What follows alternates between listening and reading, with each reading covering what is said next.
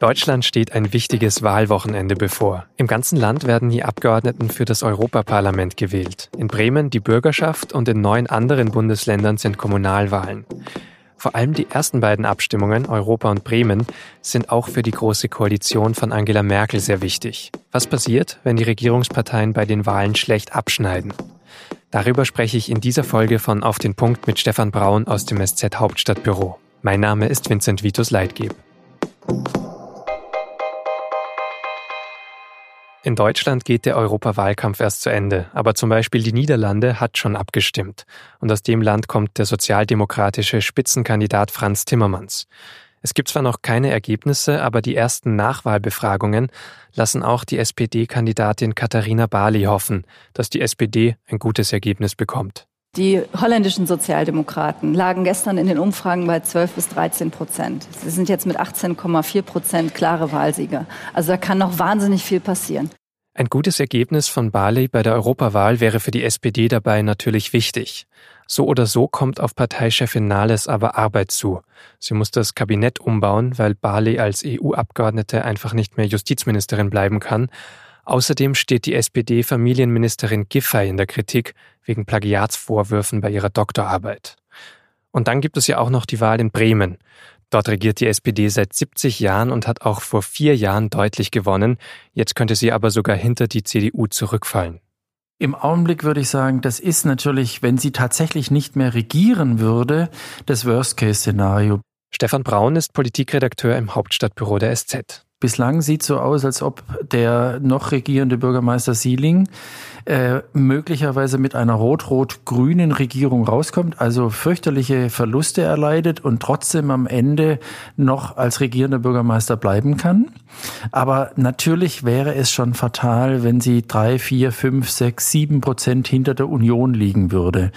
Ich würde im Augenblick auch sagen, das ist äh, für die Berliner SPD-Spitze am heikelsten, wenn es so weit auseinanderklaffen sollte. Das heißt, Stefan, die Wahl in Bremen könnte sogar noch wichtiger sein für die SPD als die Europawahl.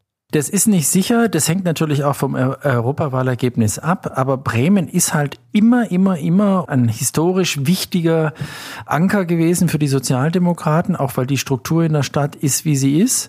Wenn also ausgerechnet jetzt an dieser Stelle auch noch Bremen fällt, dann wäre es ein harter Schlag. Im Augenblick sagen die Prognosen für die Europawahl ja in etwa das voraus, wo die Sozialdemokraten in den allgemeinen Umfragen auch liegen. Aber was wäre dann die Konsequenz in Berlin? Also ich habe heute gelesen, es gibt diese Gerüchte von dem Putsch. Martin Schulz, er möchte Andrea Nahles an der Fraktionsspitze ablösen im Bundestag. Was hältst du davon? Ich glaube, diese Putschgedanken sind äh, überzogen und zwar nicht etwa, weil es nicht Interessen geben könnte, unter anderem bei Martin Schulz, sondern weil Martin Schulz, glaube ich, in der Fraktion keine Mehrheit hinter sich hätte. Im Augenblick ist auch zu hören, dass Andrea Nahles so viel Unterstützung hat in der SPD-Fraktion, dass das nicht der erste Schritt ist. Aber man weiß es ja manchmal nicht, wenn wieder so eine fürchterliche Eruption kommt, einfach weil die SPD in Bremen und womöglich in den Europawahlen schlecht dasteht, dann kann man das manchmal gar nicht so vorhersagen. Ich meine, die SPD ist leider inzwischen bekannt dafür, dass sie manchmal auch erratisch und unkontrollierbar dann plötzlich Schritte geht, die man vielleicht vorher noch nicht vorhersehen konnte. Insoweit, ich würde sagen, Putschgedanke von Martin Schulz eher nicht so wichtig. Ähm, grundsätzliche Verunsicherung, die ist absolut da und die wird natürlich nach dem Sonntagabend nicht besser werden. Dann kommen wir vielleicht mal zum Koalitionspartner zur CDU. Die hat zum Beispiel auch für die Woche nach der Europawahl eine Vorstandsklausur angesagt. Stehen da auch größere Umbrüche an, deiner Meinung nach?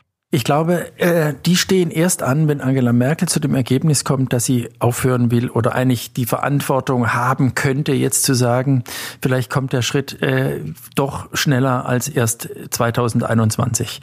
Von allen anderen wird dann nichts initiiert werden können. Das liegt völlig in der Hand von Angela Merkel. Was man jetzt merkt in der CDU, ist halt eine allgemeine Verunsicherung, weil der große Hype, den man ganz am Anfang nach der Wahl von Annegret Kamp-Karrenbauer spüren konnte, schon wieder wieder verpufft zu sein scheint. Ich sage es mal ganz vorsichtig.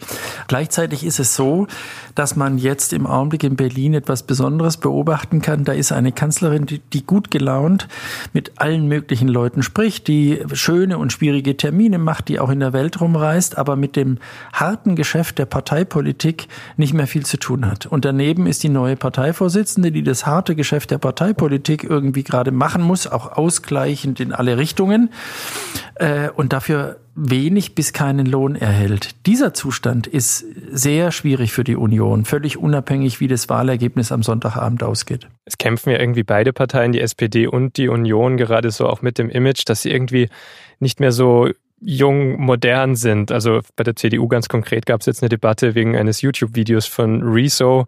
Auch bei der SPD hat man das Gefühl, die werden vielleicht überholt von, von Grünen, die wiederum von Fridays for Future. Haben die Parteien da wirklich so ein großes Problem gerade? Ja, ich würde sagen, Sie haben ein großes Problem und ich würde es nicht reduzieren auf irgendwie jung gegen alt oder die haben jetzt äh, quasi als CDU keine Ahnung vom Internet oder so. Da passiert nochmal was ganz anderes und zwar seit ein, zwei, drei Jahren kann man doch sehr stark beobachten, wie immer mehr auch am Anfang kleine Gruppen riesige Initiativen lostreten können. Da ist das Internet wie ein Transporteur, also ein neuer Mechanismus, der das beschleunigt. Man denke an die Bienen Volksinitiative in Bayern, die klein anfing, aber riesig geworden ist. Man denkt an Fridays for Future oder jetzt an den YouTuber. Das alles zeigt mir, dass da sozusagen inzwischen Kräfte in der Gesellschaft unterwegs sind, die eigentlich eine bessere Politik wollen und spüren, dass die Parteien für sie diese Politik nicht machen. Das ist viel heikler als die kleinen Umfrageunterschiede oder die größeren Umfrageunterschiede. Das heißt, die Parteien müssten eigentlich nach der Europawahl mal innehalten und sich überlegen, wie sie da diese Diskurse besser aufnehmen können und wieder attraktiver werden und auch wirklich mitreden. Ich glaube, dass sie das schon längst tun, dass sie vielleicht einfach die jungen Leute nicht finden, die ihnen das übersetzen könnten. Äh, und das ist immer eine Operation am offenen Herzen, weil jetzt, die können sich natürlich viel überlegen und gleichzeitig stecken sie schon in den Landtagswahlkämpfen für den Herbst absolut gravierende Landtagswahlen, nicht weil sehr viele Leute zur Wahl gehen, sondern weil die alle in Ostdeutschland stattfinden. Und insoweit würde ich sagen, die Parteien haben, glaube ich, seit den letzten drei, vier, fünf, sechs, sieben Wochen total verstanden, dass da was nicht in ihre Richtung läuft. Ob sie so schnell das äh, reparieren oder sich dem anpassen können, ich habe da meine großen Zweifel. Das wird nicht einfach. Vielen Dank, Stefan Braun nach Berlin. Gerne. Und jetzt noch drei weitere Nachrichten. Die britische Premierministerin Theresa May wird zurücktreten. Sie will ihr Amt als Parteichefin der Tories am 7. Juni abgeben. Premierministerin bleibt sie nur noch so lange, bis die Partei ihre Nachfolge geklärt hat. It is and will always remain a matter of deep regret to me. Sie bedauere sehr, dass sie das Brexit-Referendum nicht umsetzen konnte, sagt May bei ihrer Rede am Freitag. Das müsse jetzt ihr Nachfolger machen. Zum Schluss der Rede sagt sie, dass es eine Ehre war, als zweite, aber bestimmt nicht letzte Frau im Amt gewesen zu sein. Sie sei dankbar, dass sie dienen durfte. Wer May nachfolgen wird, ist jetzt noch unklar. Oppositionsführer Corbyn hat aber Neuwahlen gefordert. Die USA haben in der Nacht auf Freitag eine neue Anklage gegen Julian Assange vorgelegt. Insgesamt sind darin 18 Punkte angeführt und anders als bisher werfen die USA dem Wikileaks-Gründer jetzt auch vor, dass er Geheimdokumente veröffentlicht hat. Ihm droht eine Höchststrafe von 175 Jahren. Noch ist aber unklar, ob Großbritannien Assange in die USA ausliefern wird. Wikileaks spricht auf Twitter von einem beispiellosen Angriff auf die freie Presse. Die Fridays for Future Bewegung hat am Freitag zum zweiten Mal zum globalen Klimastreik aufgerufen. Sie hat in 125 Ländern mehr als 1600 Demonstrationen geplant. In Deutschland hat es in mehr als 200 Städten Veranstaltungen gegeben. Allein in Hamburg haben daran mehr als 17.000 Menschen teilgenommen. Warum die jungen Menschen um Greta Thunberg glauben, dass sie keine andere Wahl haben als zu streiken, erklären sie in einem Gastbeitrag der SZ, den verlinke ich in den Show Notes.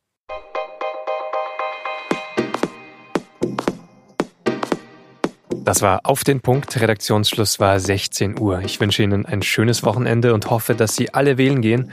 Für noch Unentschlossene ist der Wahlomat inzwischen wieder freigeschaltet und für alle Entwicklungen über das Wochenende finden Sie auf sz.de einen Live-Blog.